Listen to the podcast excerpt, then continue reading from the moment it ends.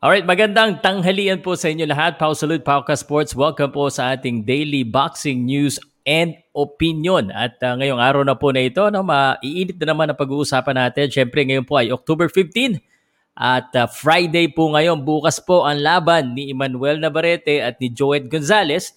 Uh, umaga po yan. So yan ay uh, isa sa pag-uusapan natin, yung final thoughts ko dyan. Of course, pag-uusapan din natin, uh, siguro pwede natin pag-uusapan ng konti rin yung kay Mikey Garcia at uh, um, Paul Butler nag-sign na sa Probellum. At uh, ano ba ibig sabihin nito? Yan po yung pag-uusapan natin. Bago natin simulan, mag-intro muna tayo. Salamat po.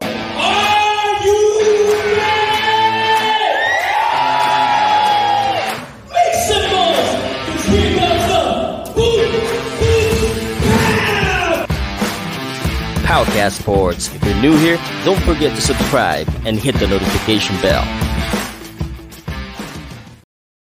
Uh, magandang tanghali po sa inyo lahat. Uh, of course, uh, bago natin ito simulan, thank you so much po sa lahat po ng sumusuporta sa atin. Ngayong araw po na ito, magbabalita ulit po ako ng boxing at uh, uh, samahan natin ng konting basketball kung meron or MMA. Uh, pero uh, syempre, uh, shoutout muna tayo at uh, hingi mo po muna ulit tayo ng tulong uh, na tayo po ay i-share po natin ang ating live stream. At uh, actually, naghihintay ako kanina pa. Grabe si si Sir Nunito, sipag talaga mag-live. Uh, anyway, I have no choice but I have to go live at uh, marami tayo schedule. Pero shoutout muna sa Pinoy Boxing Aficionado. Of course, sa ating mga kaibigan sa Boxing Talk Pilipinas na talagang supported ang boxing dyan.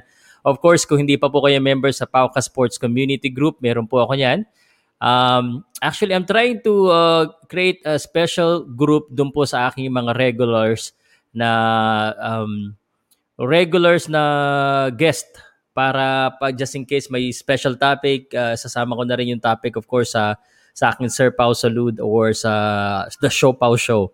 Na I'm still trying to figure out kung kailan ba magandang isingit yun para naman may, may iba tayong mapag-usapan aside po from uh, boxing. Um, sandali lang po ah. Uh, unahin ko yung mga mag-share po ng ating live stream kung uh, uh, para ma ano mabati ko kagad yung mga share. Salamat. Sandali lang ah. At uh, available po pala ito. I also wanted to promote that this live stream uh, or this podcast is available uh, on Spotify on, on a delayed basis. Ibig sabihin po nito, uh, hindi ko kasi kagad na i-upload sa Spotify. So which means uh, you would have to um,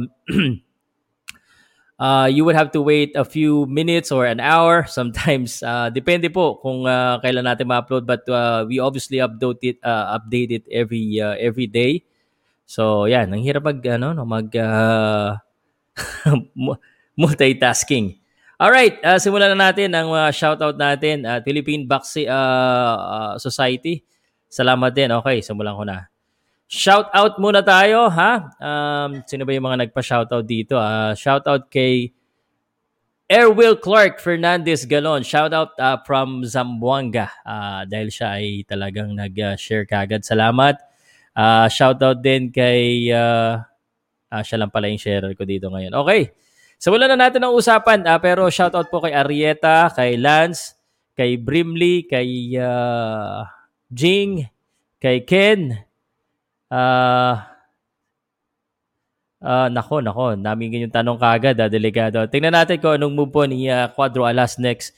At hindi ko po alam yung iba, no? Siguro pwede po kayong uh, mag-share uh, din sa akin kasi um, pa- tayo po ay passionate sa sa boxing, sa sports. Uh, pero hindi po natin alam lahat and that's why we're all here to learn. Pero ngayon, ako muna magsasabi sa inyo, no? At uh, Nakatanggap ko lang po ng press release po at uh, mukhang binalita na rin po at uh, again, I think i-interviewin din po ni Nito Donaire sa kanila pong blog itong si Paul Butler. Paul Butler, uh, we all remember that uh, the, the promotion that won the first bid uh, was Probellum. Now Probellum is now the new promoter of Paul Butler. So babasahin ko po ang uh, press release na naisend po sa atin para po maliwanag po kung ano po no sa sa website po natin, nakapublish po yan sa powcastsports.com. So, uh, supportahan nyo rin po yung website na yan. At dyan po nakikita natin, inalagay natin yung mga updates din tungkol sa boxing at iba pang esports. So, buksan na natin yung updates na yan para wala tayong uh, mislead at uh, tama-tama yung ating pagbabasa. Ito po yan, ano? Um, So we're clicking it. So basahin po muna natin itong uh, updates na ito. Napakalaking bagay na ito. Ibig sabihin nito, dayo talaga. As in, alam na natin na dayo po talaga si General Casimero at dadayo siya sa Dubai or sa UK. Ito, dayo na siya sa lugar. Magiging dayo pa siya ngayon uh, sa promotion kasi magiging promoter or promotion na po ngayon ni uh, Paul Butler ang Probellum. So basahin natin dito. Um, uh, headline former world champion Paul Butler joins uh, Probellum. Los Angeles, California, October 14. Probellum is thrilled to announce the promotional signing of former IBF bantamweight champion Paul Butler ahead of his upcoming world title clash with John Riel Casimero.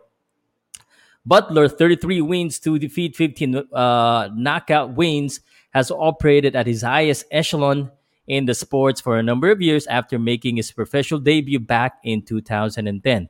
It didn't take long uh, for the Ellesmere Portman to make an impact and uh, winning the British Super Flyweight title in just the ninth fight with a first round knockout win before adding Commonwealth, WBO International, and WBA International Bantamweight title to his collection not long after.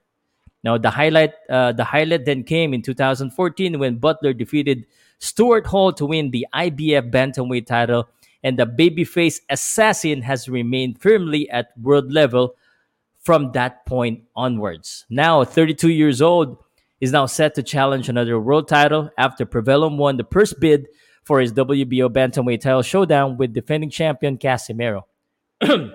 Butler has become the 14th boxer to join Prevellum expanding stable of elite fighters joining Regis Prograis, Nonito Denari, Badu Jack, Emmanuel Stenionis, Artur Villar-Slanov, Taras Shelestiuk, Ricky Burns, Leaky Riston, and so on and so forth, no? Uh, Provellum has also secured co-promotional agreement with some of the biggest promotion around the world. Ito, PR na to, no? Basahin ko muna dito yung sinabi, yung quote ni, ano, ni, um, ni Butler, no? I'm delighted to be signing with huge sports like Provellum. Some of the moves they made uh, over the past weeks have been massive, and it's clear that it is the perfect team for me moving forward. Prevellum have already shown their total support for me by winning the first bid for the WBO bantamweight title uh, fight against Giancarlo Casimero. So I'm proud to have them backing me, and I can't wait once again to become a world champion in the near future. Ito naman po ang sabi ni Richard Schaefer dito, no? Uh, we are very pleased to welcome Paul Butler to the team, said Richard Schaefer. He's worked extremely hard for the number of years to gain another shot at the world title, title, and we're delighted that we've been able to win the purse bid. He's one of the best fighters that UK has produced over the past decades, and just 32 years old, he has plenty of big uh, nights ahead of him. So we're certain uh, this will be a long and successful relationship. Ano po ang ibig sabihin nito?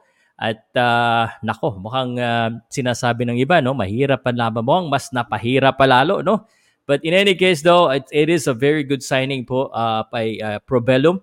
And um, alam ko, siyempre, may mga tanong-tanong po kayo dyan kung uh, what happened uh, and uh, w- why the move of Probellum suddenly signing uh, uh, Paul Butler. No, so we don't know exactly uh, what's the story behind it, but uh, from what we know, again, uh, the uh, the first bid is only one hundred uh, five thousand, and twenty five percent of that only will go to uh, to Paul Butler. It's not a lot of money, uh, but because of the signing, maybe. Um, Paul Butler would be given an opportunity to to fight more under Prevellum, and basically, I mean, um, there now I know the reason why they wanted to get this fight, uh, this first bid, uh, because they would have Paul Paul Butler, uh, and uh, I think this is a very very good opportunity for Paul Butler to really get that belt. Uh, for Casimero, what's the next move? We well just train, no, just train. Kasi ito na naman siya, dadayo na naman siya. I still totally believe that uh, Casimero still ang uh, lamado po dito sa laban na ito and uh, from what we see naman sa sa last interview or sa last live na ginawa niya, pinakita niya yung katawan niya and uh, who looks like he is all in good shape. And that belt, uh, he needs to hold on to it tightly. Uh, that's because it's it's if again, ulitin ko, if nawala yan, mahirap na talaga, especially Probellum pala ito makakalaban niya. So, um, that is very good news and uh, Probellum still looking for partners I believe from uh, you know from my talks with uh, the Nonito Donaire or Donaire uh, I think they're handling the relationship here in the Philippines for a potential promotional partner. So, yan po yan. What can you say about this news?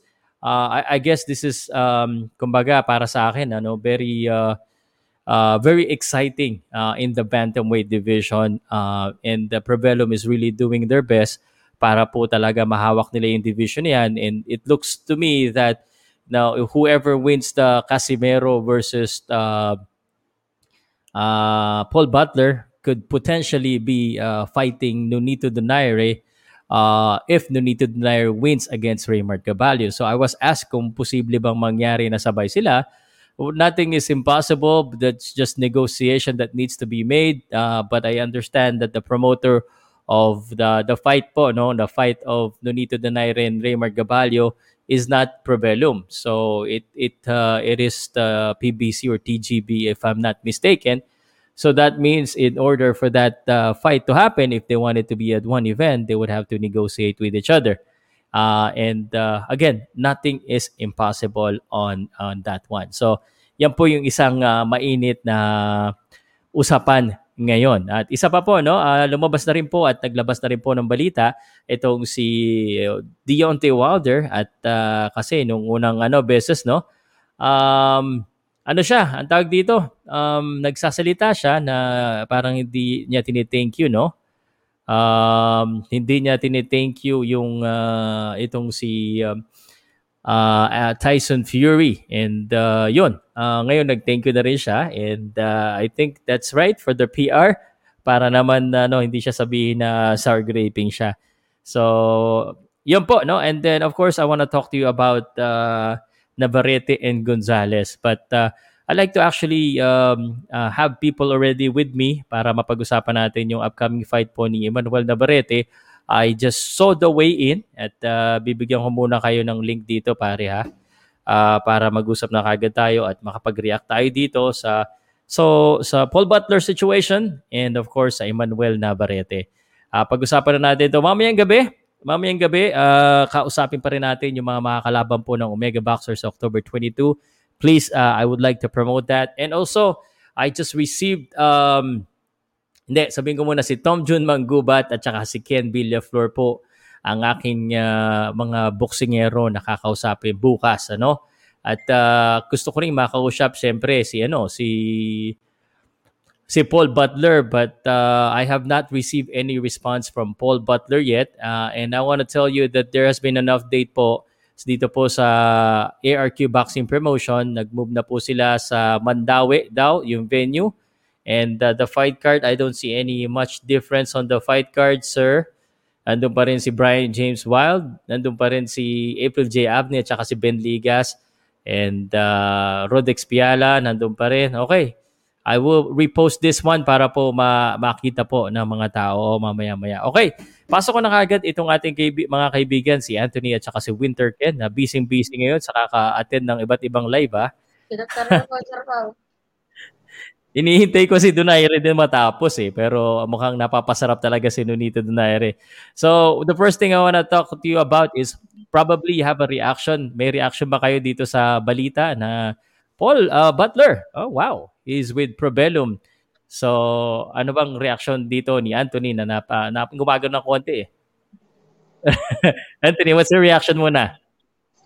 May kanta yan para kay Casimero, mga ano. Uh, that's what you get when you let their heart break. Para kay Casimero. Alang iya.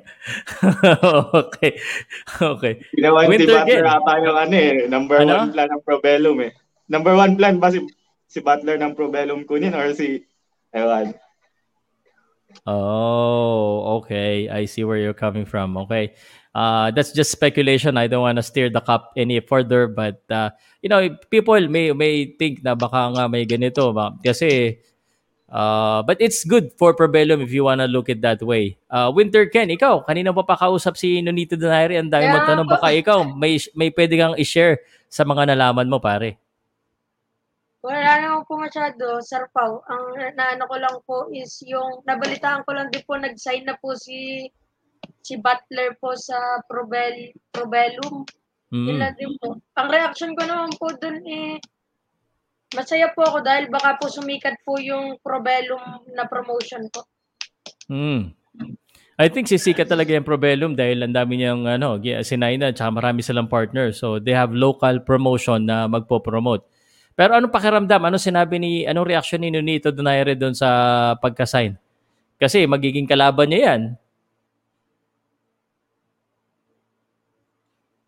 Sir, di ko naman po narinig po yung reaction po ni Idol Ah. Donaire dahil po medyo na late na din po ako eh. Naggawa pa po ako Mm. ng module. Nagawa ka pa ng module. Naga, okay, ang sarap no? Pag ah, module-module lang yung ah, ating, ah, kumbaga, ating ah, school ah, at your own time. Okay, so yan po yung ah, pinaka mainit na balita natin dito and ah, we're waiting for uh, mamayang gabi interviewin niya o kung hindi mamayang gabi bukas ng gabi interviewin niya ni Nito Donaire ito pong si ah, Paul Butler so I will be watching that uh, if I can kung hindi sabay sa akin live Ah, si Naoya Inoue nasa backstage pero hindi magpakita ng mukha. I wanna make sure it's really Naoya Inoue. Ah, 'yun. Um pag-usapan naman natin yung ano, yung ah, kay ah, ah, Emmanuel Navarrete. I wanna give you this news muna na nag-weigh in na po sila kanina and of course, pasok pareho yung weigh-in at ah, a lot of people are saying na mukhang ito na siguro din yung ah, magandang laban kay Emmanuel Navarrete ah, because uh, sinasabi ng iba medyo yung hindi daw kalibel niya yung nakakalaban niya. Do you think itong uh, Joet Gonzalez na natumimbang ng 125.4 ay uh, medyo mas mahirap na para kay Emmanuel Navarrete? What what do you think guys? At, and of course sabihin ko rin yung aking point of view dito. O gusto niyo mauna na ako. Ikaw naman Anthony. Akin, ah, nasa level siya ni ano. Kasi parang inaano nila yung last fight ni Navarrete na si Pitufo Diaz. Actually, Mm. meron ring ano, meron ring capability si Pitufo Diaz katulad ni Mm. Joet God Gonzalez. Pero ngay, ang ano lang ngay, ang advantage lang ni Joet Gonzalez, natalo niya si Miguel Mariaga na isang world Galing. world title ano contender or champion ata yun dati. So, Mm. I think yun yung pinakabentayan ni Joet Gonzalez. Pero si para sa akin parehas lang sila ni ano ni Pitufo Di- Diaz at saka nakikita naman nat ang ano advantage lang ngayon ni ano ni Joet Gonzalez is ah yun nga galing si Navarrete sa ano sa fresh fight baka ano baka ano medyo ano pa si Navarrete ngayon Mm. actually mahirap rin yung ano Pitufo Diaz eh sinasabi Mm. nila na 80 fight lang yun pero mahirap mahirap yun si Pitu, Pitufo Diaz meron rin yung Mm. ano kartada A- akin si Joet Gonzalez in order in order for him to win he must ano he must test uh test uh yung ano ni Navarrete yung parang malaki si Navarrete sa ano eh sa weight niya eh. So I think Mm. later round talaga yung dapat i-test ni ni Joet Gonzalez. Tsaka si Joet Gonzalez hindi naman yun ata power puncher eh. Mm. Joed Gonzalez, ah, ang kanyang record ay ah, 24 wins, ah, isang talo at 14 knockouts. So the the knockout percentage not there pero 50 lang. oo, ah, but ah, may galing itong bata na ito Yeah, kasi nga. yung mga nakalaban niya hindi din naman basta-basta. Lalo na Si yung Mariaga sinabi yung mo, yung- pinaka-notable ata niya. Oh, that was his last fight and that's why I believe he got this this fight, ano? Uh, that was a unanimous decision for Miguel Mariaga and uh, nakalaban na rin ito sina Shakur Stevenson. In, in fact, yun lang yung nag-iisang talo niya and those th- last three fights are level up fights uh, for, you know, Joed Gonzalez. So, Maganda yung Ako- laban niya kay Shakur. mm, kay Shakur Stevenson, natalo din siya by a unanimous decision. Pero That maganda. was uh, October 2019. Kaya pinagbigyan siya ng top rank ata ulit kasi competitive yung ginawa niya kay ano yung Shakur. eh. Pinakita Correct. niya. And of course, natalo niya si Miguel Mariaga. So, I think ultimately that's give, gave him a chance to to compete for the WBO World Featherweight title. Um, ako, I still believe na lamado ito talaga itong si Emmanuel Navarrete, no? Um, but, no, uh, there's always a chance. Sabi mo nga, no, if if Joed Gonzalez uh, can take this all the way to the distance you think he has a chance? Because ikaw ba naniniwala na, na at uh, 5'7", dahil malaki ito si Navarrete sa kanyang division, eh, nahihirapan na kagad siya. Just a reminder, not too long ago, he was fighting at the super bantamweight. He just moved up. And I think this is just his fourth fight as a featherweight. Pero nag-ano na rin siya sa ano eh, nagtitingnan rin siya tumaas sa 130 ata. Nag nag-iisip na kagad. Aba, Oo. ilang division ba gusto ano, Malaki makuha? talaga si Navarrete ata sa ano niya, sa weight niya. Sobrang laki hmm. niya. Tsaka yung height niya. No. 5'7 lang siya naman eh. Oo, pero, pero pwedeng malaki na rin yun talaga, no? Pero Emmanuel Navarrete, ano, 'di ba? Lanky, payat, ma- parang mahaba oh, sa tingnan eh. No? Pa- alam mo, i-compare mo nga yung katawan niya, parang ano, parang Morales yung katawan eh. Oo. Uh, 'Di ba? Mga ganun yung ano niya. Tsaka ibang klase yung ano ni Navarrete kasi akala natin mabagal-bagal lang si Navarrete dahil sa ano niya pero ano yung paggalaw niya na, yung kalaban niya si Pitufo Diaz ano yun eh mm. amateur uh, standout yun ng Puerto Rico pero he was outclassed by Navarrete sa ba- sa boxing ano sinabi nga ni Navarrete I will show my boxing ano capability did, in this no? fight and he did so y- iba rin talaga si Navarrete ngayon magaling magaling okay and I I think um uh this will be an exciting fight although ay, mas maganda pa nga itong laban na to kaysa itong kay Mikey Garcia eh. eh kasi magkasunod silang araw eh. But uh, ultimately, um, I want to see a knockout again from Navarrete, but this could potentially still go the distance. What do you think? Uh, sa akin, knockout kay Navarrete. Knockout sa'yo? Mm, kasi, para po sa... Ano eh, mm. Sir Pao, para po sa akin, siguro po, magiging dikit po yung laban po. Possible po split decision po. At possible po ma maging new champion po si si Joet. Joet po. Wow. Okay. Nagbenta sa underdog. Ay ano, kumbaga, kumampi sa underdog. Pwede naman. Ikaw, Anthony, bago ko ipasok si ano, si Joseph at saka si Tol JR sa likod. Sa akin, in order for Joet Gonzalez to win, he has to uh, kunin niya muna yung respeto ni Navarrete kasi si Navarrete ang taas ng ano niya ngayon eh ng tingin niya sa sarili niya ngayon eh and if mm. uh, ganun yung ano niya talagang may confidence talaga si Navarrete pero if uh, katulad ng ginawa ni Navarrete kay ano Isaac Dogbay na ano na sobrang taas ng confidence ni ni Dogbay na hindi niya naman kilala kasi si Navarrete so mm. I think yun yung kailangan gawin na magpakilala mo na si Joet Gonzalez kay Navarrete na oops may may bibigay rin ako sa yung ano uh, may mapapahirapan rin kita yun yung kailangan niya ipakita muna kasi if uh, if Navarrete won't respect him kakainin lang siya ni Navarrete ng buhay eh mm, okay Joseph, uh, magpakita ka ng video. Si Naoya Inoue din, magpakita ka ng video. Pasok ko po kayo. Uh, ako naman, ang aking uh, paniwala dito, no, um, siguro I, I because of the what I saw in uh, Navarrete, I, I respect him too much uh, in this fight na parang uh, parang ano um relentless, yes, sabi nga nito relentless, strong at saka talagang ang dami bumigay dito, masipag. Masipag itong si Navarrete. So uh, I have pwede talaga mangyari yung ano yung uh, knockout pero uh, ako I just give credit for the yung tibay din nito ni ano ni uh, Joed Gonzalez pero medyo pale siya doon sa interview, sa ano, sa weigh-in eh. Parang uh, medyo pale. Tapos si Navarrete, pangiti-ngiti pa. Just so you know, pang ninth na defense na pala niya doon sa belt. Pang ninth. Uh, ano, no, siya champion. Sorry, hindi hindi yung sa belt na to ha. Yung ninth defense siya, yun ang inawardan sa kanya ng WBO eh.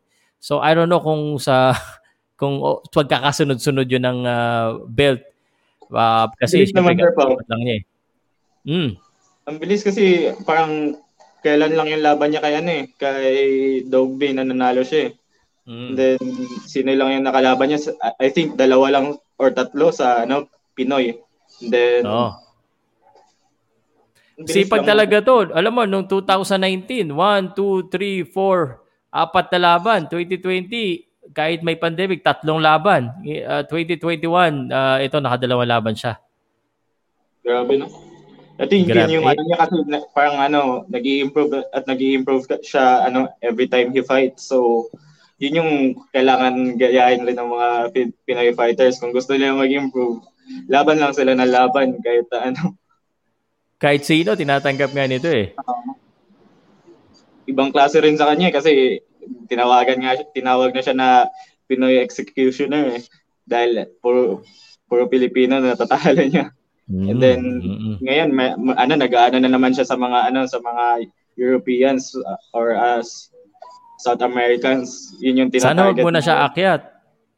Kasi may Mark Bagsayo pa na excited yung mga tao na makita sila. Nahirapan, di ba sabi ni Magsayo, Sir Pao, kukunin lang niya isang belt? Oo. Kaya nga, sana nga, ano, sana ma- makuha muna niya, uh, makapaglaban muna sila bago siya umakyat. Sir, si po ba yung eh. laban po ni Magsayo po tsaka po ni Gary Russell? Hindi pa po, hindi pa po eh. Wala pa pong official announcement eh. Winter wala pa eh. Pero yun yung win workout nila, di ba, Sir Pao? Yes. Okay, sh- shoutout natin si Japet Donaire. Si Noye, tatago kita, wala kang mukha eh. Joseph Lagar, shoutout sa inyo dalawa. Japet, ano pang masasabi mo? May tanong ka ba? Or you wanna share your thoughts on Emmanuel Navarrete or Paul Butler? Chismis lang ako sa Pau. Chismis? Ako. Hindi, tungkol nga dyan kay Butler. Oo. Uh, yan lang, makikinig. Oh, may tanong pala ako dapat. Mm. Kasi katatapos lang ng lesson eh. Nakita ko nagla-live ka. Di, pumasok. Salamat. Um, Anong tanong, sir? Anong ano nito, Sir Pao, na si Butler? Anong anong record nito?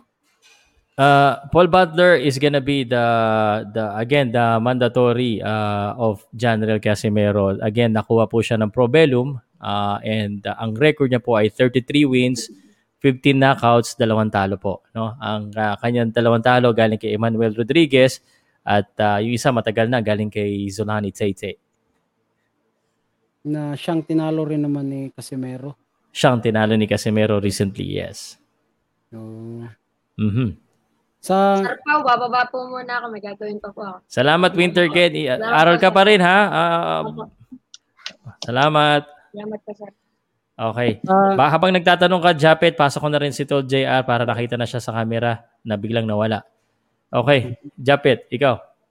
Anong forecast nito, Sir Pao? Ano forecast? kayang kayang, I mean, yung kayang ibigay ni, ano, ni Paul Butler kay Casemiro? Um, I think most um, initially, no, initially when uh, we talked about this, uh, most people uh, think, uh, and I too uh, think that uh, Paul Butler is sinasabi nga nila na domestic boxer, meaning yung level ng opponent niya at level ng laban niya from pang UK. Dahil doon lang siya lumalaban eh. Wala siyang ano, wala siyang ibang nilalabanan. So, um, I think naman lahat naman may may chance eh, no? Lahat may chance. Uh, so, but llamado pa rin po ang ating uh, Quadro Alas. Uh, as as long as, okay ni ka, Japit, ano? Uh, kamag-anak mo ba si Nonito? Hindi, oh, fan ka lang kaya Donaire. Papasok ano, um, Donaire talaga ano? ako, sir. Mm. Papasok na sana ako kanina sa live nila kaso may klase pa ako. Ngayon lang oh. ng lunch. Um, I think ha, um, kasi dating ano ano rin to eh, dating world champion din ito, IBF world champion eh, world bantamweight champion may kakayanan pare. Hindi na mawawala yung kakayanan eh. Pero sa lakas at saka sa diskarte, I think lamang si General Casimero dito. Uh, assuming lang na General Casimero will be able to train really well for his fight, uh, I don't think uh, kaya niyang talunin si Casimero. Pero pwede. At tatandaan mo, Paul Butler is now Probellum. So, ibig sabihin, siya na ang bida sa laban na ito. Ah, so Si Casimero hindi rin, 'di ba? Probellum rin si, si Casimero. Um, no, he's a, the outside fighter. Nakuha lang yung fight nila, yung fight nilang nabili. So MP pa rin siya. Okay. Mm, TGB, MP. Yes. Mm. Magandang laban to kasi tingin ko rin kay Butler, mabilis din eh. So yeah. baka sa speed pwedeng maidaan, depende sa coach 'yun. Tingin mo ba tumatakbo si Butler, Sir Pao? Um, here's what I think, no? I think uh, sa mga ano niya, yung mga laban na napanood ko, palaban din naman eh. Palaban, di ba? Pero I think the strategy for for this one is the yung parang Regondo na may suntok kay Casemiro. Tingin ko lang. Um, I think it's, lalo na pag kondisyon si Casemiro, pag nakatiming yan ng isang malakas na haribas, talagang tutulog ito si Paul Butler.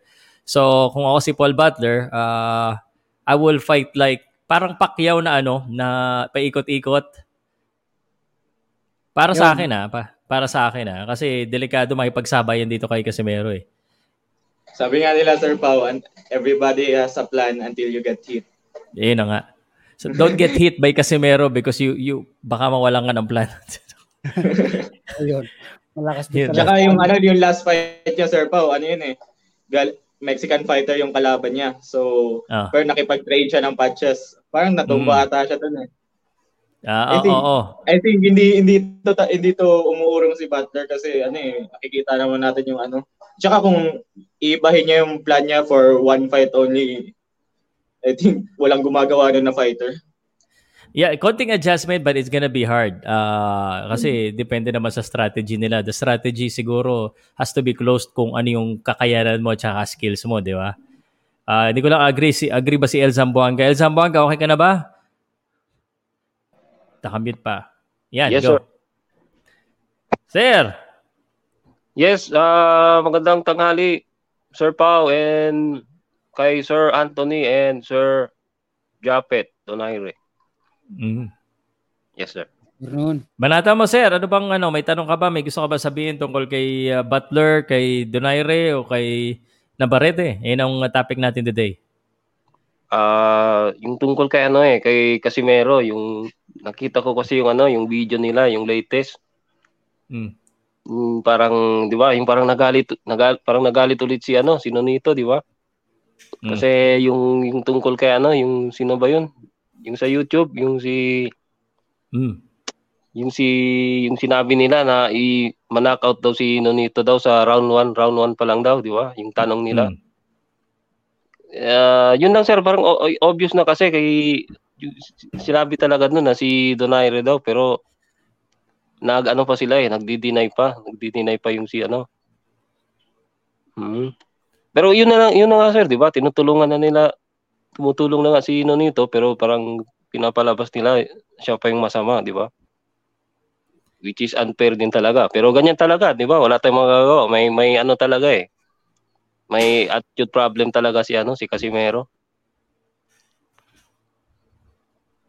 Yun ang okay, ano, sir. yun ang opinion ko, sir. Okay. Salamat sir sa opinion mo. Yes, sir. Thank, thank you. May tanong ka pa tungkol sa boxing? Oh, kasi hindi ako sumasagot ng mga chismis dito eh. At saka yung mga ganyan. Pasensya oh. na sir, ah. iwas ako sa mga ganyan. Uh, I respect both boxers. I I want I don't want uh, everyone to quote me on anything. I just want uh, them to uh, fight in the future. Uh, you know naman yung style natin dito. We want to talk about boxing. Uh, doon tayo yes, sa personal ano ko channel ko baka pwede akong magsalita. Dito gusto I wanna make it clean kasi yung Pauka Sports na uh, the technique the boxing lang talaga. Pasensya na El Sambuanga ha. Pataintindihan uh, no ko. Problem. You're welcome to say. No, no problem. No problem, sir. Di kita hininto. Pinabayaan kita mag-opinion dahil opinion mo yan. Opo. I respect that. Kasi ako, hmm. sinasabi ko lang din kung ano, ano yung napanood ko, di ba? Sinasabi Tama, ko lang okay. ano yung napanood. Kasi may, may, may, may evidence naman din talaga eh. Kasi okay. pag sinabi natin chismis, walang evidence. So pag Oo may nga. evidence, hindi natin masasabi na chismis yun. Correct. Di ba? Oo. Sige, usap bang boxing tayo.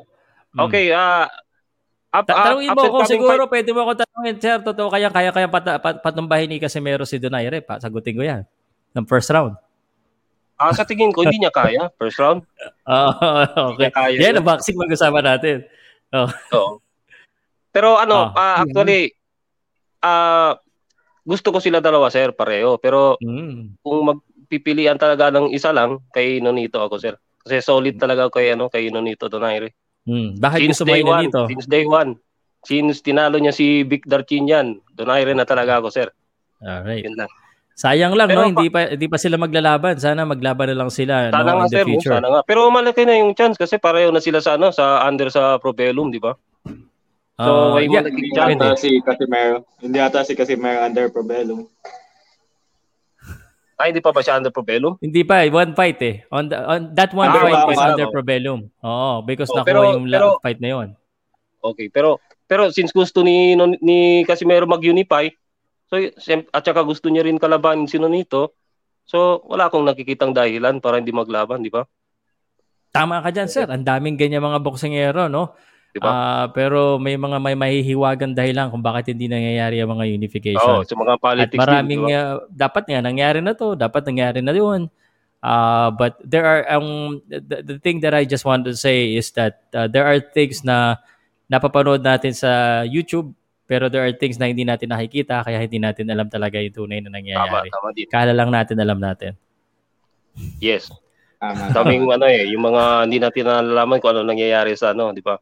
Yes. Back So it's hard to judge a, a- a- a ah, person uh, with what you see them on social media. sa sana matuloy sana matuloy din in the near future. Hopefully Okay. baka next year.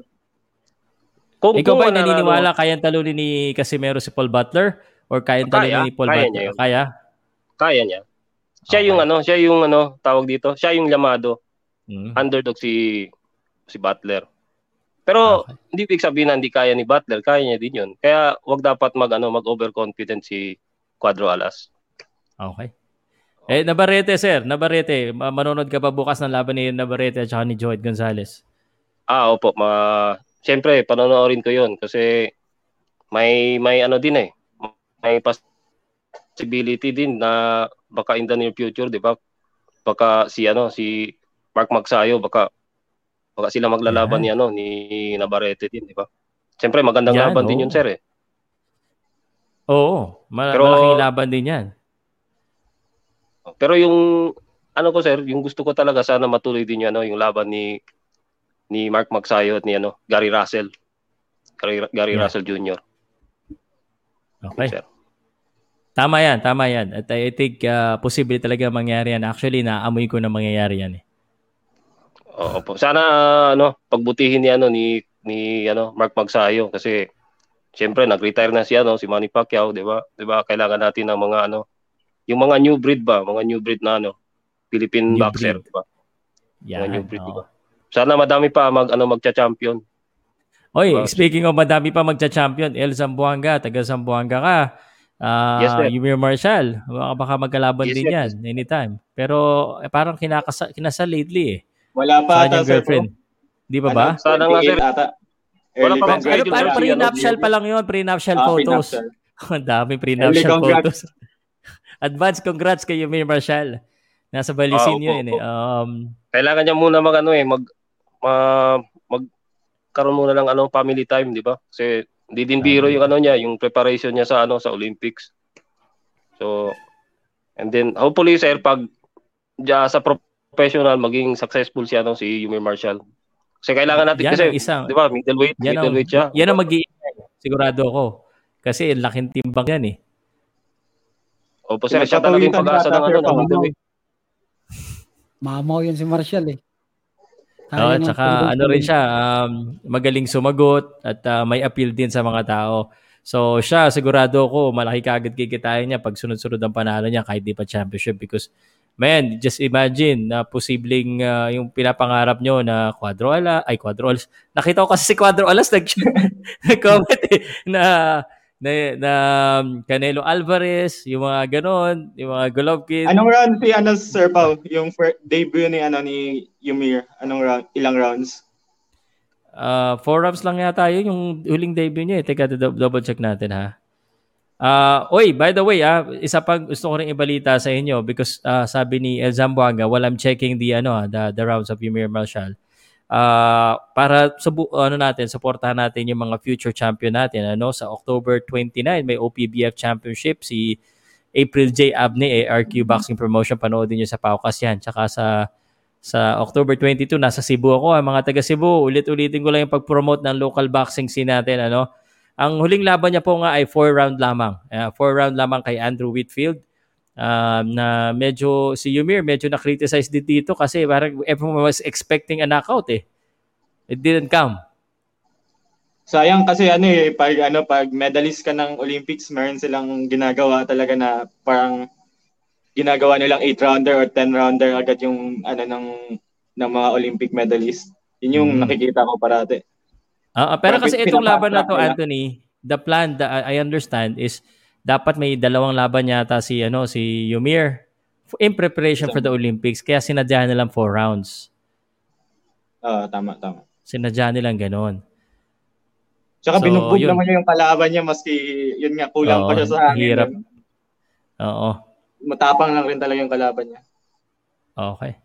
At uh, batiin ko lang ulit si Quadro Alas, it's my boy, Boom Boom Pao. Salamat sa pagpapanood uh, mo sa channel ko. Pinag-uusapan namin, pare. Si Paul Butler, yung kalaban mo, ano na, probellum na. Anong masasabi mo dito? Baka Easy pwede ka mag-comment. Easy ha? work daw. Easy work. Easy work ba? Eh, lahat naman easy work sa kanya. Easy work Sana lahat. pumasok niya. Sana pumasok, Sir Pao. Sana pumasok, oo. Para interviewin natin dito. Butler daw. Oo. Dalawa Oo. sila. Face off ulit, Sir Pao. Sir Pao, masingit ko lang.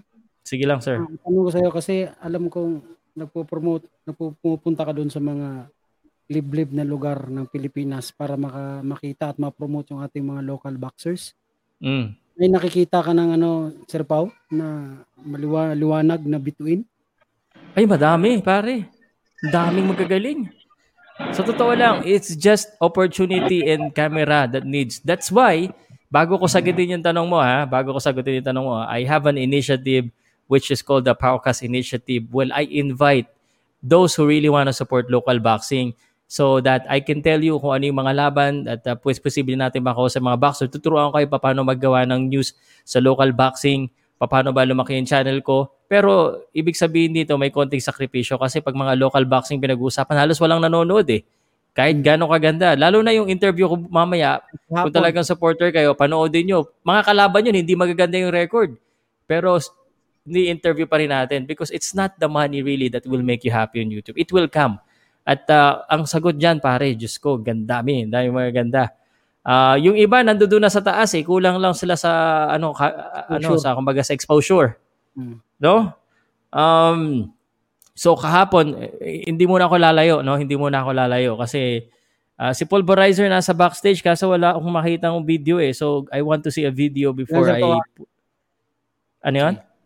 Sige, sige, Sagutin ko sa iyo. Sa, sa Omega, sa darating na laban, uh, meron dong ano, yung kakaiba na pag-usapan namin si Franco Serafica mayaman na boksingero. No? Abangan mo 'yan uh, sa Lasal Green Hills nagtraba nag-aral 'yan saka sa Enduran uh, ano naglilista na no. Uh, Pogi. Uh, of course, lalaban din yung Christian Araneta. Christian Araneta medyo uh, nandoon na siya eh. Muntik-muntik na nandoon. He's just uh, falling short kasi natatalo siya tuwing ano, nag-IBF eliminator eh. So he's trying his best. Bata pa naman ito. He's called the bomb. Sa Omega pa lang 'to pinag-uusapan natin ha. Ano Tapos, pa lang, amateur, amateur pa lang yan si Pao. No, Hindi professional na to. Okay, okay. Sobrang dami nating professional na na-rated na, na hindi lang nakikilala ng mga tao. And that's why, natutuwa ako sa inyo lahat. Sana i-share po natin lahat ng content na hindi natin kilala para sa Pinoy boxing. Kasi tayo-tayo rin eh, para hindi tayo maging limited sa usapan. Sa totoo lang, pag, pag Nonito Donaire, the tail end of his career, Casimero, pag nawala yan, dalawa na yan, ano na pag-uusapan natin? Si Mark Magsayo, yung mga MP boxers lang. Iyan lang ang kilala ng mga tao, mga MP boxers. Pero hindi nyo alam, may Omega, may ARQ, may PMI, may Isanman, ayan, ilala. May Hardstone Moniz, may Keyboards Boxing Promotion, may Ilorde. Tapos meron pa sa mga ano, sa mga Mindanao na maliliit. Ha? Andiyan pa rin ba yung ala? Uh, wala na. Ala na. Wala na? Ala na. Ang laking promotion nun. Naku, hindi mo alam ba eh. Wala na ba? Mm-hmm. Naghiwa-hiwalay na yung mga ala boxer. Si Albert Pagara, si Donny Nietes nasa MTK, si KJ Kataraha. Oh, abangan mo yan. Si Kaya Gio pala. Santissima, nandoon na rin siya kaso nag-fell short. Melvin Jerusalem, uh, nandoon na rin yan. Kung konting exposure lang, pwede rin sumikat. Kasi nakalaban na rin sa World Championship. Di, hindi masyado alam ng tao. Um, uh, Esnet Domingo, magagaling lahat yan. Uh, nasa Zip Sanman na silang promotion. Okay? So, bawat promotion may kanil-kanilang bata eh. So, sa October 30, yung April J. Abne, napanood mo ba yung, ano, yung promotion ni Jerry Peñalosa sa TV5 na Ultimate Boxing Series? Ah, uh, sort of. Uh, sort of? Sino, hindi, ala, naalala mo kung sino champion? Hindi ko na siya doon. Yung ano lang, yung commercial, tapos nakanood yata ako ng ano, since hindi ko nga kilala, nagano hmm. lang. Yan ang problema. Kaya ako po Kaya ay ngayon, humingi ng apila sa inyo. Since dahil sa dyan sa panukala mong yan, yeah, I will be with you. Salamat, sir. Salamat, no? And it will only be better uh, for all of us kasi ako sinasabi nila pinagkakaperahan ko daw yung boxing. Actually, this is more than also just that because kung gusto ko lang ng pera, kay Casimero lang, pera na. No, naalala ko, sir. Di ba? mula talaga yung ano, sa gilas lang eh, yung sinusundan-sundan mo lang magkaibigan kayo ni Casimero. Mm, wala pang ibang vloggers noon. Ta- yes, yes. Si, si Casimero na mismo nagsabi tayo unang-unang vloggers na ano niya. Pero mm-hmm. hindi po tayo team Casimero. Hindi rin tayo team Donaire. Team mm-hmm. Paukas tayo because we're, we're bago pa man lumaki lahat ng mga channel ng iba niyan, buhay na po yung Paukas at uh, we've been talking about boxing. And I, I'm, I'm really proud of that. So, tulong lang, tulong lang tayo. Pero hindi tayo mag stick dahil doon dahil ano, kumbaga nandoon yung pera. It's not that. It's happiness. At sabi ko nga pare, gusto ko may taging-ting ng bell pag namatay ako sa ring. Ah. May 21 gun salute. Ay, pag sundalo ako, so, gano, pero sa pag uh, ano lang may ginawang maganda sa boxing, gumaganon-ganon lang sa sa bell pag ano, in memory of Pau Salud, first boxing vlogger. diba? Balik uh, yun. Ha? Titignan ko lang yung niluluto ko. Balik ako agad. Ay, check mo yung niluluto mo. Masunog mo. Sige. Naglilista pa kasi ng mga boxingero. Ay, guys, uh, sama po kayo. Manood po kayo dito at makisama kayo. Kwentuhan ko kayo kung sino-sino pa yung mga boxing. At, ay, naalala ko, susulad ko. Nagkakaroon na rin ako ng ano kasi pagkatapos, Anthony, nung interview namin kay Franco, nagkaroon kami ng um, parang watch party na hindi ko na nagagawa eh. So, I'm gonna start scheduling a watch party which means sa watch party, nandoon tayo habang pinapanood natin yung kinuhanan ko mismo kasi bawal ko pakita yung ibang laban, yung akin. Tapos, uh, papakita natin dun yung local boxers. Tapos, i-ano natin, kumbaga, i-score na natin. Pwede na ba to? Ano bang ano nito? Para din makilala. Di ba? Action Impacts. Yo, Hello, sir. Hello, Ito, sir. isa to sa nag-send ng email sa akin eh. Yes, sir. Yes, sir. oh, relax lang, brother. Dahan-dahan lang tayo para hindi tayo madapa. oh, meron ka bang uh, tanong? At uh, papasok ko na rin si Nav uh, para nakikita na siya. Action Impact, you have anything to say or uh, question about Paul Butler, Navarrete? Kasi yun yung dalawang pinaka-topic natin. Hmm, uh, Mikey Garcia na rin. Kaso parang kiling ko bu- uh, bubugbugin yung ayun. yung Mm. Napapasok ako, boss pa, kasi narinig ko yung tungkol sa ala eh. Ah. hindi mo rin alam na disperse na yung ala? Oo. Oh. Hindi kasi, sino ba nakapagtanong? Mm. Kasi natanong kung uh, mm. bakit nawala. Mm. Anong sagot mo dyan, sir? Ah, uh, ano rin kasi yun eh. Uh, alam nyo ba, sa ating mga boxing fans ha, uh, sa pagsasara ng ABS, isa ang ala sa mga nasagasaan. Correct. Kaya po nagsara yung ala promotions. Ayun lang. Tama naman. Ano uh, and uh, alam mo the reason kung bakit sikat yung ala dahil sa ABS-CBN din talaga. Eh. Malaki yung tulong ng TV noon. Yes, sir. Mainstream. Iba yung Bago mainstream ano kasi. Ano, sir po, ah. May bagong bata si, Edito, si Coach Edito ngayon. Ayan na nga. Ayan na yan. Sabi ko kay Coach Edito, Sir, parang ikaw nasusunod na uh, ano dito ah. Pa, pero grassroots lang talaga siya eh. Ganda grassroots. Sabi ko, anytime in the future, baka may mag-pro dyan. Oh, may magandang oh, maganda. ba- may magaling na bata ngayon si Edi- Coach Edito ngayon, Sir Pao. Kahapon mm. lang nag-live si Coach Edito eh. Ay, nandun si Jack Tepora, nagde-training. Nag-Jack so, Jack Tepora, nagde-training. Okay. Nav, uh, meron ka bang sir, gustong sabihin, sir? Ay, sir. Sir Pao. Mm. Good afternoon. Good afternoon. Good afternoon din sa'yo. Uh, sir, may tanong lang ako. Ah. Ito medyo Apo. throwback to eh. Sir, wala, wala na ba tayong balita kay ano? Kay Marvin Sansona? Hmm. Meron, sir. Galing nun eh. Kaya lang parang nagpabaya lang siya eh. Ah, uh, yun, nasagot na yung ano, yung uh, tanong mo. Medyo nagpabaya nga, nasa General Santos, Oo, nga, namumuhay lang doon. Isa yun sa mga namimiss natin na boxer. Magaling talaga yun. Hmm. Di ba? Nakalaban na, niya si, si, si Vasquez, natalo siya doon, pero nakabalik hmm. siya. Di ba? Siguro sir, ano lang, yung pag-handle lang sa kanya naging problema. Um, I, I think it's more than that. Uh, Di ba, sir? Oo. Oh, sinubukan ko puntahan yung bahay nila. Pare, hmm. um, so talagang hindi maganda yung kalagayan ni Marvin. Uh, bibisitahin ko sana, kausap ko. Bibidyo ko sana yung bahay pero nakakahiya na eh. So, no. that in itself, medyo alam nyo na talaga hindi maganda pag pinakita ko eh. The last time na, oh, okay. Mm. Nag, nagte-training training siya eh, pero... Di ba nakiano eh. siya, kay, Coach Ho Joven siya? Hmm. Wala eh, kulang na talaga eh. Kulang na uh, ng ano, motivation eh. So hindi niya pala tinuloy yun? Isang laban lang, uh, kulang pa sa timbang, ay hirap pa sa timbang. Uh, Sayang yung bata, bata pa siya. Hmm. Parang ang huling laban ni Sonsona, sir, nasa 140 ata. 140. Parang gano'n. No, Tapos, sir, si, ano, si, si, yung, yung nagdaka-discover sa kanya, si Samson Lukovic yata yun, para subuko sa kanya. Yeah, yes, yes. Yeah, Oo, um, sayang, sayang. Ang masasabi ko lang, ano, Nav, at uh, yung kanina papasok sana, minsan talaga hindi binibigay ng Diyos lahat eh. You Oo, have the skills, sir, but uh, yung discipline minsan uh, nagkukulang. Uh, I mean, nothing against Marvin Zuzona. Mm. Actually, kung gusto niya lumaban, talagang dapat sakripisyo siya eh. Kung layo muna siya kung saan siya nandoon dahil nandoon lahat ng tukso eh. Tsaka nag-quit siya ng... si Reno. Nag-quit siya ng ilang taon. Sayang eh. Eh, Tapos yan nung bumalik siya, medyo mataba na siya. So, mahirapan yeah. na talaga.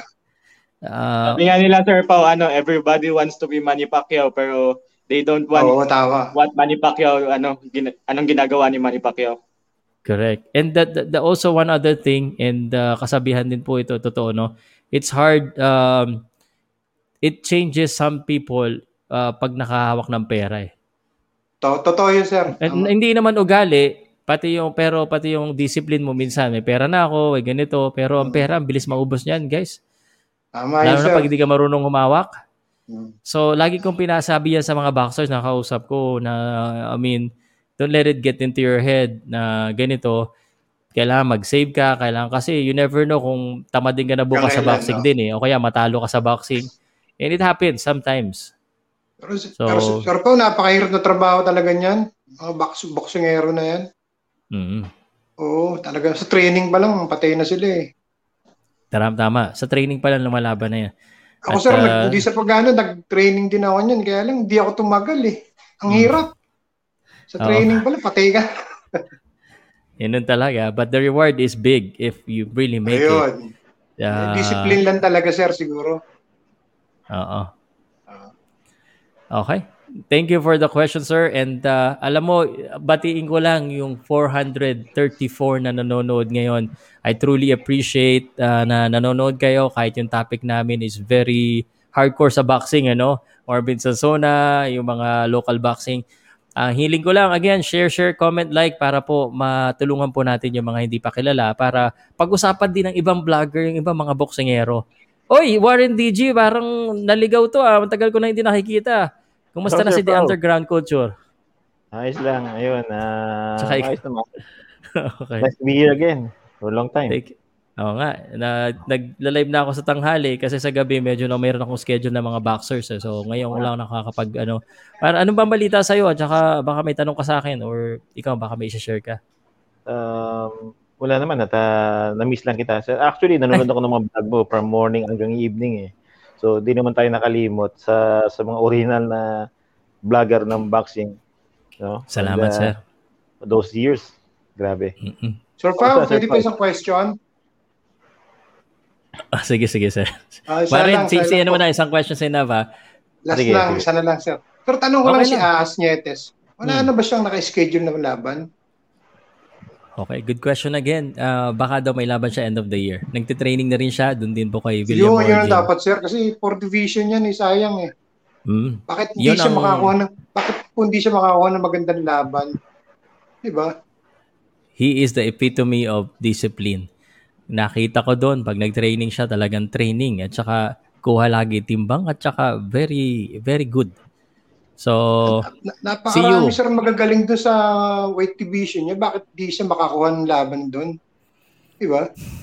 Yun ang mahirap, ta- ano eh, mahirap sagutin kasi it's the manager Kaya and the promoter. Sir, parang ano eh, parang napopolitika lang din yung mga boxing hero Naapektuhan ata siya sa ano sa ALA kasi 'di ba nabalitaan natin nag-close yung ALA. So as usual, mag-aano rin yung fighter niya na ma-standby rin yung fighter kasama ng ALA. So after nung ala, parang nawala na yung promotion. Sila na, naghintay si, ano ata, si, si Nietes na ma, ma-expire yung kontrata niya. So ngayon lumipat na siya sa, sa D4G. NTK, I think, I think sinabi hmm. rin niya na, ano, na parang balak niya makakuha ng world title. So hmm. after, before, ano, before hanging up his glove. So yun lang yun siguro naka, naka ano kay Nietes na yun nga nangyari sa ala.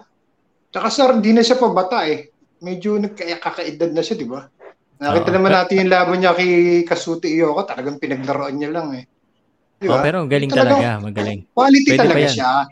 Napaka napakagaling niya. Napaka very technical fighter. Di ba? Siguro ano lang, um, yeah, well kasi depend I I don't want to say anything negative pero siguro ano lang, um, talagang kailangan lang niya ng more promotions and more oh, wish, wish exposure. Lang, wish lang natin sir magkaroon siya ng ano, big fights kasi uh, malapit na rin mag, mag-end yung career niya, di ba? So sayang. Mm. Okay. Kahit na si pangalan uh, nito yung kahit si yung kalaban ni ano, uh, Chocolatito man lang, pwede na 'yon, di ba? Ay, yun ang pangarap niya. Oo. Sinabi niya, pangarap niya yun. Eh. Natandaan ko pala Sir Pao, kaya rin pala eh, ano parang binik vindicate ni ano ni ni Nietes yung corona niya kasi ayaw niyang kalabanin yung si kapwa niya Pilipino. Uh, ayaw niya kalabanin yung kapwa niya. Oo, nagkamali nga daw siya doon, sabi niya. Uh, Dapat kasi, kaya bawag kayo magbabakante ng belt, ila depensa niyo lagi. okay. Uh, Sir Pau, yun na. Maren, ikaw uh, na. Okay. Sorry, pasensya na. Sayang, no? Uh, sana makabalik ang ala. Ala, hmm. kasi for the longest time na nakita ko sila na nagpo-produce sila ng magagaling na ano ng mga uh, gagaling na ano na boxers upcoming no? Kita mo naman nagkakalat ngayon ano? Uh, mag-rebranding lang siguro yung aking ano sa kanila. Kasi kung makikita natin hawak lang sila ng ABCBN halos sila lang din yung mahawak. And parang nalilimit lang yung mga mga fighter nila para lumaban abroad with different promotion and different ano uh, boxing uh, star. So ngayon nakikita na natin sila no nakakalat na. And I hope na makabalik kasi isa sa mga pinakamagagaling ang ano eh ang ala boxer na mag-produce ng mga boxer. At ngayon, 'di ba, naghahanap ang uh, pro volume ano, uh, promoter na ano na magkaroon mag-tie up sa Pilipinas. So I think uh, mas maganda para kahit paano ngayong pandemic na uh, makabalik sila. Mm. Okay. So sana no, I think everyone um actually kanina yung nagtanong no, hindi ko nga inaakala meron pa rin hindi nakakalam na wala ning ala. Feeling nila ala is just there, tahimik lang. 'Di ba? Pero oh. nagka, nakasabay siya ng pagkawala ng ABS because ABS is the uh, one of the biggest supporter of ALA. Uh, and now everyone has to move on. Actually, guys, um, ako nakakakita ako ng movement because of the what's going on on social media. And since medyo active na tayo sa lahat sa social media, the thing is, it will be up to us kung pwede papasikatin natin yung ibang mga promotion. Yung TV, very unfortunate, rin ano, alam ko kasi may mga promotion na lumalapit sa mga TV, pero uh-huh. hindi masyado napapansin. Alam ko yan eh. Um, I don't wanna name names, pero pang nagko-cover na TV sa isang event, pero hindi pinapalabas yung event, yung boxing. Hindi ko alam kung bakit, because wala yata nag sa sponsor. So, kailangan may magbayad ng airtime. Uh, but the, the truth, uh, honest fact is, um, and nothing against TV, but TV nowadays is overrated. Oh, tama, Overrated na siya. No, where, where are you Tama. watching your fights? Where are you watching the the Navarrete, the Canelo Alvarez, the Tyson Fury? Sa TV niyo ba pinanood yan? No. So that is why the power is in our hand. And all together right now, share natin si Pau Casorts. yung mga local boxing fights natin, yung mga local fighters natin, pagbigyan natin ng chance. Ang nangyayari kasi, ang pinagbibigyan natin ng chance, eh ano, eh, gusto nyo ba lahat tayo dito mag-away-away para lang mapansin nyo? Yung mga boksingero natin, eh, wag ganun. No? Oh, para lang. Tama, Sir Pao. Yeah. So ako appreciate ko na uh, Action Impact, El Zamboanga, Warren Z for joining me here because I know na boxing fan talaga kayo. Uh, Sir not Pao, just isa, ah, isa na lang, kunin, Hmm? ako Huwag kunin ko lang yung size na ng jacket mo. Di ba, yung size ng jacket mo kukunin ko. Oh. Ah, kasi bibigyan kita ng jacket, sir. Sa of, Naku, office si of the Willie President. Revillamid ba to? Nanalo ko ng jacket. Hindi. Taga ano tayo eh, taga yung kausap nyo nga po yung taga Office of the President. So kukunin ko lang yung size mo. At sabihin mo na sa akin saan ako padadala. Baka sir, ano, baka mahuli tayo ng pulis, naka-office of the president jacket ako. Walang problema yun, sir. Logo lang naman yun. Delikado dyan. Nak- Nakabahan ako. hindi. Wala, mas okay nga yun, sir. Oo. Wala namang problema yun. Oh, sige. Actually, pinapalusot na nga ako ng mga enforcer. Minsan nakita lang nila yung paukas ko. Dilalagay ko talaga doon sa harapan. Paukas. Ay, si Sir Paukas! Ah, kilala. Ay, tutuloy ba? Ang So, tanong sa akin, tuloy ba yung laban ni Casimero, Sir? Yan ang most common question sa akin. Eh. Sige, Sir. Sir, ano, mag- mag-email ka na lang, Sir. Mag-email ka, Sir. Kasi dami Sige, sige. message. Sorry, pasal. Yung may email ako doon sa description. Pag may time ka, Sir, kung okay lang. Yung inquiry at paukas.net uh, para Sige, sir, ma-email ko sige. na lang sa'yo. Ha? Pasensya Ah, na, sir. email na lang yung address. Send ko na lang doon. Oo. Okay. Magpakilala ka lang doon. Ikaw si Nab na Opo. ano, taga ano. Ah, sige mga mga mga ano, mga boss. Sige po. Una na po Salamat. tayo. Ingat po kayo lahat. Ingat, ingat. Ingat. Salamat, sir. Okay. Iba talaga pag may lang, maintindihan Sir tayo. Pao, yung sa promotions pala sa topic.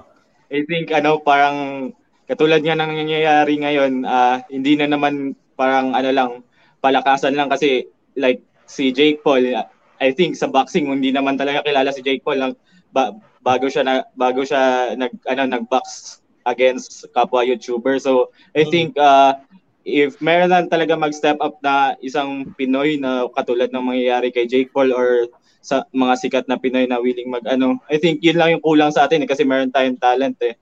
Mm. Tsaka tsaka ano eh, mahirap kasi yung ano, parati tayo nag ano, umaasa tayo sa mga mga foreign uh, foreign promo- promoters.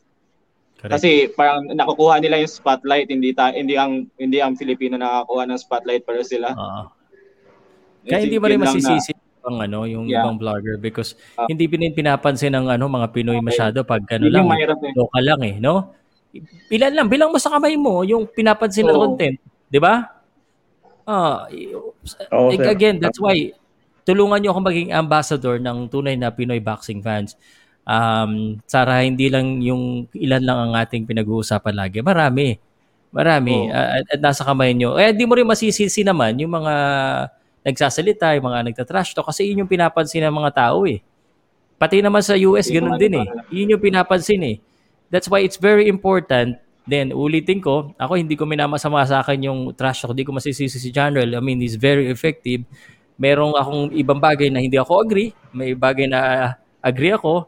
I mean, uh, but the the thing is, if you use social media well, uh, you know, you, you will be rewarded properly. Uh, yun lang masasabi ko. Kaya nga ako dito, this is where we promote.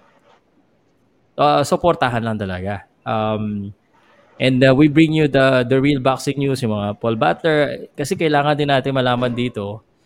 Uh, but uh, syempre, isa pa rin yung ano, ARQ Boxing Promotion tsaka Omega ha, sa October 22. Lagi ko sinisingit na yan. Eh, may tanong pa ba kayo sa akin? At uh, bukas, wag niyo kakalimutan, 9 o'clock ako. Ta, pero, 9 o'clock ako, pero yung Mikey Garcia, 7.30 sa The Zone ko papanoodin, pay-per-view. Bukas, Sir Pao, kay Mikey. No, bukas Or kay ano. Namarete. Emmanuel. Yeah. Navarete yung bukas. Navarete. Anong final prediction mo, Sir Pao? Navarete by uh, late knock, knockout sana or stoppage eh. You know? Ah, pero pwedeng umabot ng decision pa, mukhang matibay yung ano. Depende sa gagawing strategy ni Joet eh. Depende talaga sa strategy na ibibring nila eh. Pero kung standard, Baka late late round uh, tingin ko. Hindi man basta-basta yung kalaban niya eh. Hindi rin. Yung Sandor Martin ang sa tingin ko medyo mabubugbog ni Mikey. Lopsided eh. Oh. Yung sa iya sa Ang ano lang nila eh, tinatry nga promote So, ni Eddie. Hearn pero masasabi lang niya ano eh. Parang Euro- European champion lang yan si European champion rin yan si ano si Mm. Sander Martin. May, nahirapan talaga sila i-promote tong ano eh. Mm. Tong fight na to. Na ako, ako nga minsan, ano, aminado ako paring Anthony, no? I support local boxing, but some of the matching I don't like. Medyo Yeah, mga, kasi nga, alam mo bakit ganun yung matching? Kasi hindi napapansin Ano, dito, tsaka walang kita dito. Ah, wala So kita. nahirapan din ako i-promote minsan. So I hope you understand that I'm, I'm also just trying to promote. But obviously, there will come a time na lalaban din yung mga Pinoy sa Pinoy. At darating yan pag yung Pilipinas, eh, pinagkakakitaan na rin sa promotion dito. Kaya bili-bili na kayo. yung dati Sir Pao, si Hmm. ano Recaza, ano may ata yun yung kay Re- Recaza pati kay ano kay Charles, Charlie Suarez. Suarez. Rakasa Sayang Suarez. yun, oo. maganda yun. I think yun yung ano, Si ano parang ba- pinakamahirap sana ni Suarez. Laban siya ulit December, ha? Si, si Sir Pau, si Suarez, sino ba yung ano niya, promotion niya dito? VSP pa rin ba? Yes, VSP in partnership with uh, Madam Kukoy Elordes Promotion. Pare, siya ang pinakamasipag na boxer ngayon. Alam mo kung nakailan laban siya this May- pandemic this year? Five or six ata? Mhm. Five. Tatlo? Man. Tatlo? Lima. Five. Anong weight ni ano si Hmm. Charlie Suarez Sir Pao? Uh, 126. Uh, 130. 126, 130. Baka pwede Wala. dyan si ano. 130. Galing sa, tapos- galing sa Philippine team. Mm. Si Suarez? Magandang Sir Pao? ano, one Mm. hit Sir Pao. Yeah, yeah. Uh, one of the greatest ano yan siya. May plano, Upcoming ano. ah, Sir may plano na ba si, ano, si, Sino? Action Impacts. May plano na si... may plano ba si, ano, yung company Suarez sa ah, labas ng bansa, lumaban? Yes. I think hinihintay Next lang nila maka Kasi 10-0 iba yung, si iba yung Suarez play eh. Suarez. Ah, 10-0 May title na ba ang sa. Pilipinas si Suarez Pao? May, nagkaroon na siya ng title. Yung mga unang laban niya, mga Philippine title eh. Pero parang ayaw na yata nila ng mga ganyan title eh.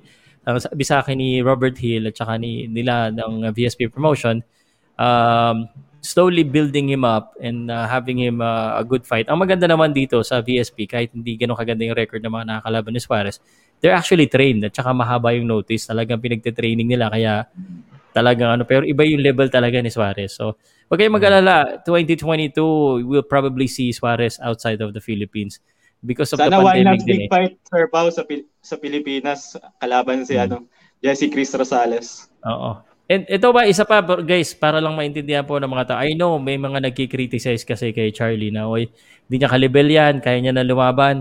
But uh, alam naman natin as a manager, as a promoter, that this is the right thing to do because wala pa siyang laban eh. 8-0 pa lang siya eh. Biruin mo, 3-0 siya before the, the start of the year.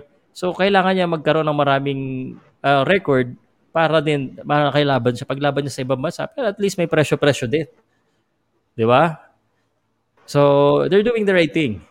But uh, sooner or later, he's gonna be fighting in that level because he's not getting any younger as well.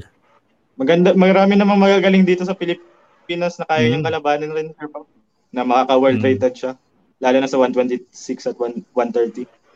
Yeah, yeah. Actually, marami talaga magaling na boxer, ma- magaling na ano na na mga trainers dito sa Pilipinas din. Uh, just to say, the reason why I said that kasi kanina may na, nag-usap kami ng ano ng uh, isang promoter sa Australia, hindi ko na babanggitin. Nagtataka daw siya bakit daw yung mga Pilipino na, sa labas pa ng bansa nagte-training. Samantala yung mga Australiano, yung mga ibang ano pumupunta sa Pilipinas para makasparing ng mga Pinoy. O kaya ini- ini-import natin yung mga Pinoy ah, para i-sparring natin. Hindi ko masagot minsan eh. kasi ano eh, sasabi Boss ko lang kasi, focus. do yung laban, Yung focus pe- eh. ano yun? ano yun, action impacts? Ulit? Yung focus na rin, boss pa. Oh, yun nga sabi ko, sabi niya hindi lang Yung hindi ano, na yung focus. focus. Yun yung ni-reply ko. Kasi Pare, dito, minsan nawawala focus nila eh. Yun yung ni-reply ko kay ano, doon sa promotion. I think it's the focus. Sabi niya hindi siya naniniwala na focus lang. kasi pwede ka naman daw mag-set up ng camp sa isang ka resort. ng ano eh. Ano? Mahirap rin magsabi ka ng mga pangit sa sa ano sa atin kasi parang ano nila to take advantage ng mga nila eh. Mm. Pero sabi sa akin, hindi lang daw focus. Pwede ka naman daw mag-set up sa isang malayo, lumayo ka, pero sa Pilipinas pa rin, tapos may access ka. Tapos pwedeng ano, it's, it, I, I think it's probably just really discipline din eh. Kasi nasa sa atin din naman yan eh, kung anong nangyayari. Saka ano, uh, ano boss Pao, yung uh, ano yun, uh, sir? Sir Pao, yung ano, uh, ako napoporsee ko si kasi si Humor Marshall as the next ano no, uh, weight na mataas na category no.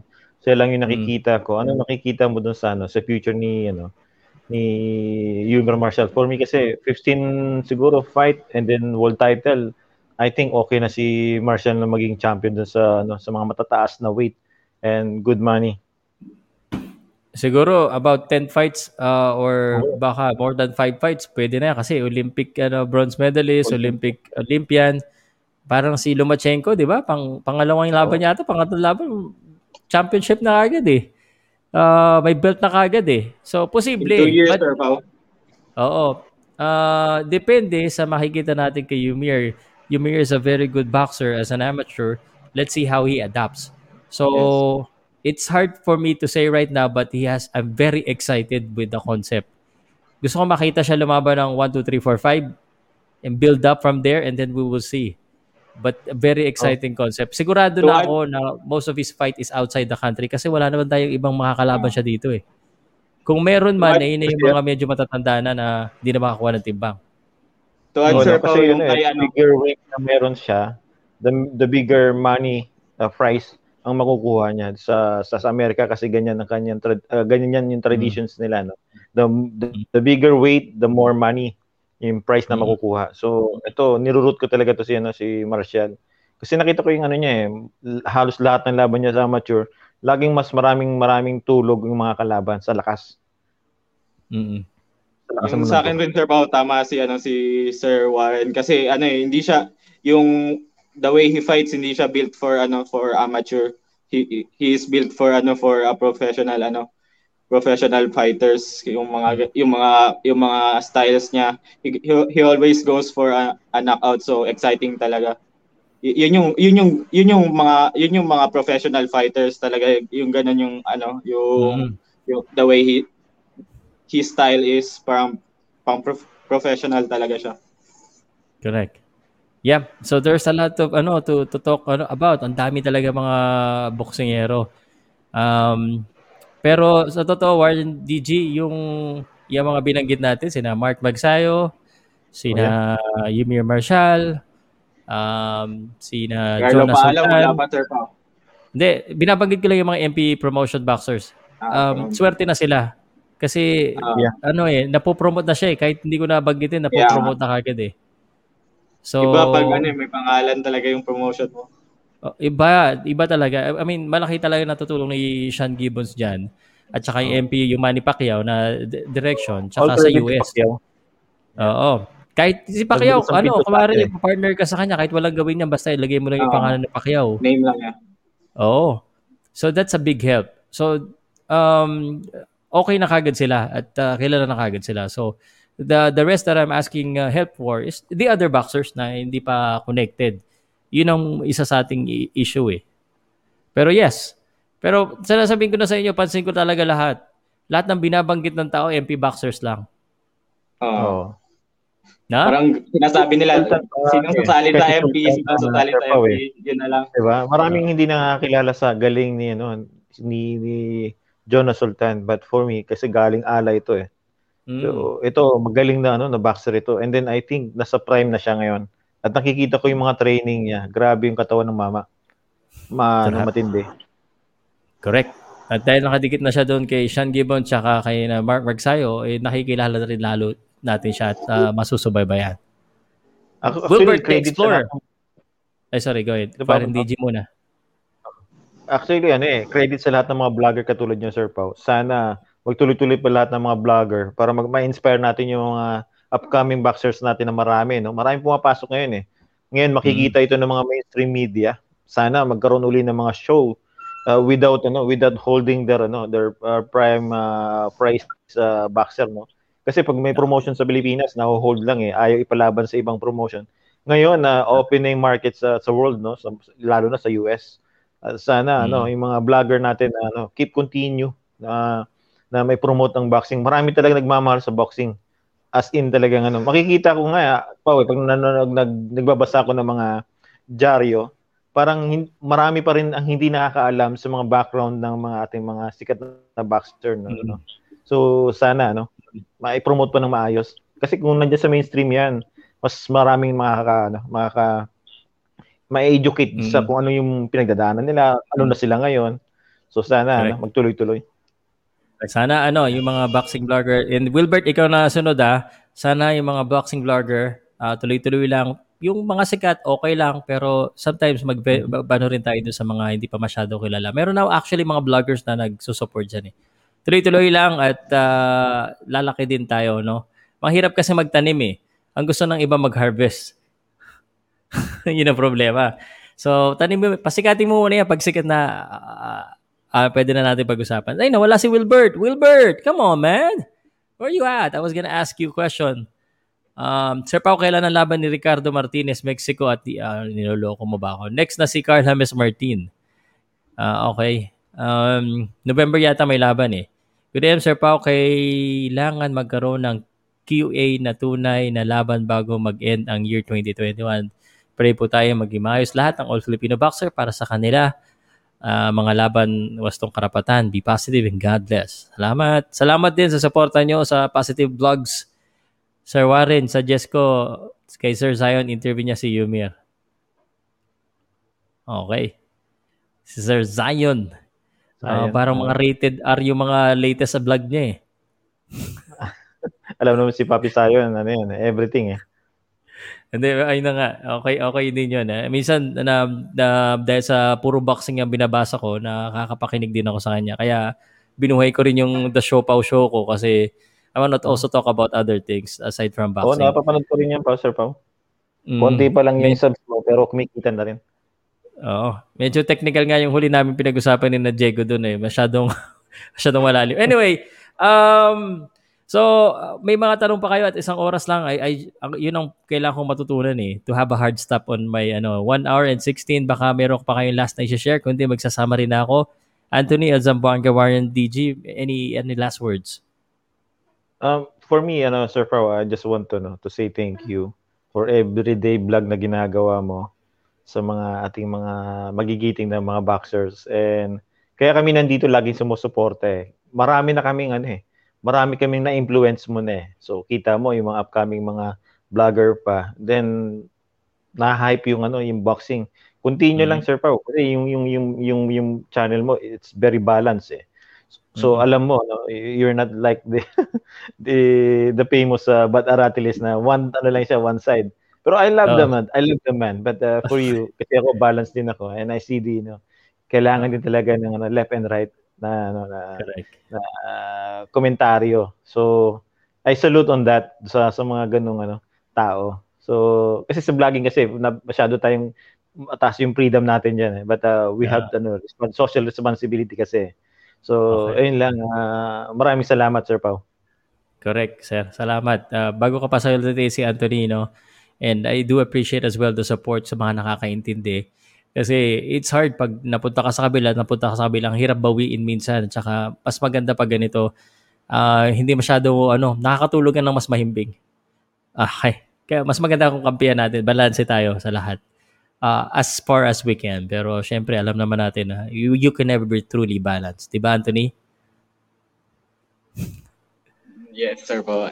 Uh, dagdag ko lang, uh, I think dun sa yun nga yung nangyayari na ginagawa mo ngayon which is uh, parang na, nag nag-revolutionize ka ng ano ng Philippine boxing ulit. So I think uh, one thing is to invest talaga. I think ano lahat tayo, tayo dapat if gusto talaga natin na mag-support mag-support, I think we we must invest. If we don't invest, wala tayong wala tayong makukuha in the future. So I think yun yung magandang ginawa ni Sir Pao ngayon na hindi naman hindi naman forever meron tayong uh, General Casimero like nangyari nga kay Pacquiao hindi naman forever meron man, Manny Pacquiao so nawala na si Manny Pacquiao. And so as uh, General Casimero hindi, hindi rin mag, magkakaroon ng forever na General Casimero or Nanito Donaire. So I think uh, it's it's good na um, mag magkaroon tayo ng investment to other fighters like yun nga pinag-usapan natin Yumi Marshall, um, Carl James Martin and hmm. uh, so on na maraming mag- magaling na potential. So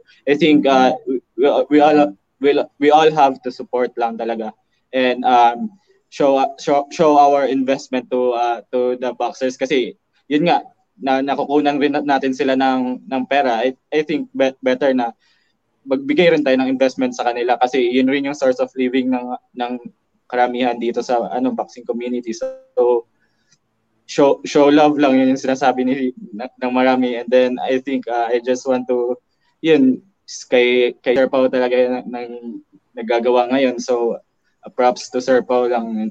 Sana maraming mag ano mag support ng mga ganyan na ano para para umunlad nga yun nga and then yun support ko lang ha yung my guy sa sa Cebu uh, Jesse Chris Rosales and pa, parang uh, hopefully mag- magkaroon siya ng ano big fight and then ma- mahal kita maharlika and then Sir Pau hopefully you can support all the vloggers na katulad nila and boxers Okay All right, salamat. Uh, sana tulungan niyo ako magtanim, kumbaga.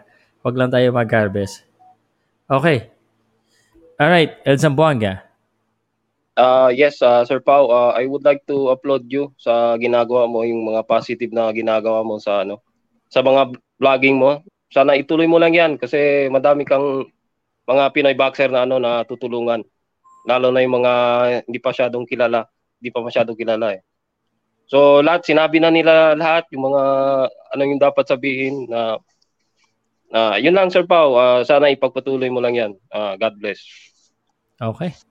All right, uh, ang hirap mag ano, uh, mag-multitask, tumatawag na yung Shopee delivery ko. Shopee. anyway, uh, okay, papasalamat lang ulit sa inyo. Ha. Uh, araw-araw nag-update tayo sa boxing at uh, sana po samahan niyo ako tuwing umaga, tanghali at tuwing gabi dahil walang tawa tayo sa sa sports, sa boxing at uh, sa iba pa. Wala na ako iba sasabihin. Salamat lang ako. Thank you sa mga nanood, sa, sa mga hindi pa nakapag-share. Share nyo na. Sharing is caring. Salamat, Warren DG, El Zamboanga, Anthony. Thank you. Thank you. Thank you, guys.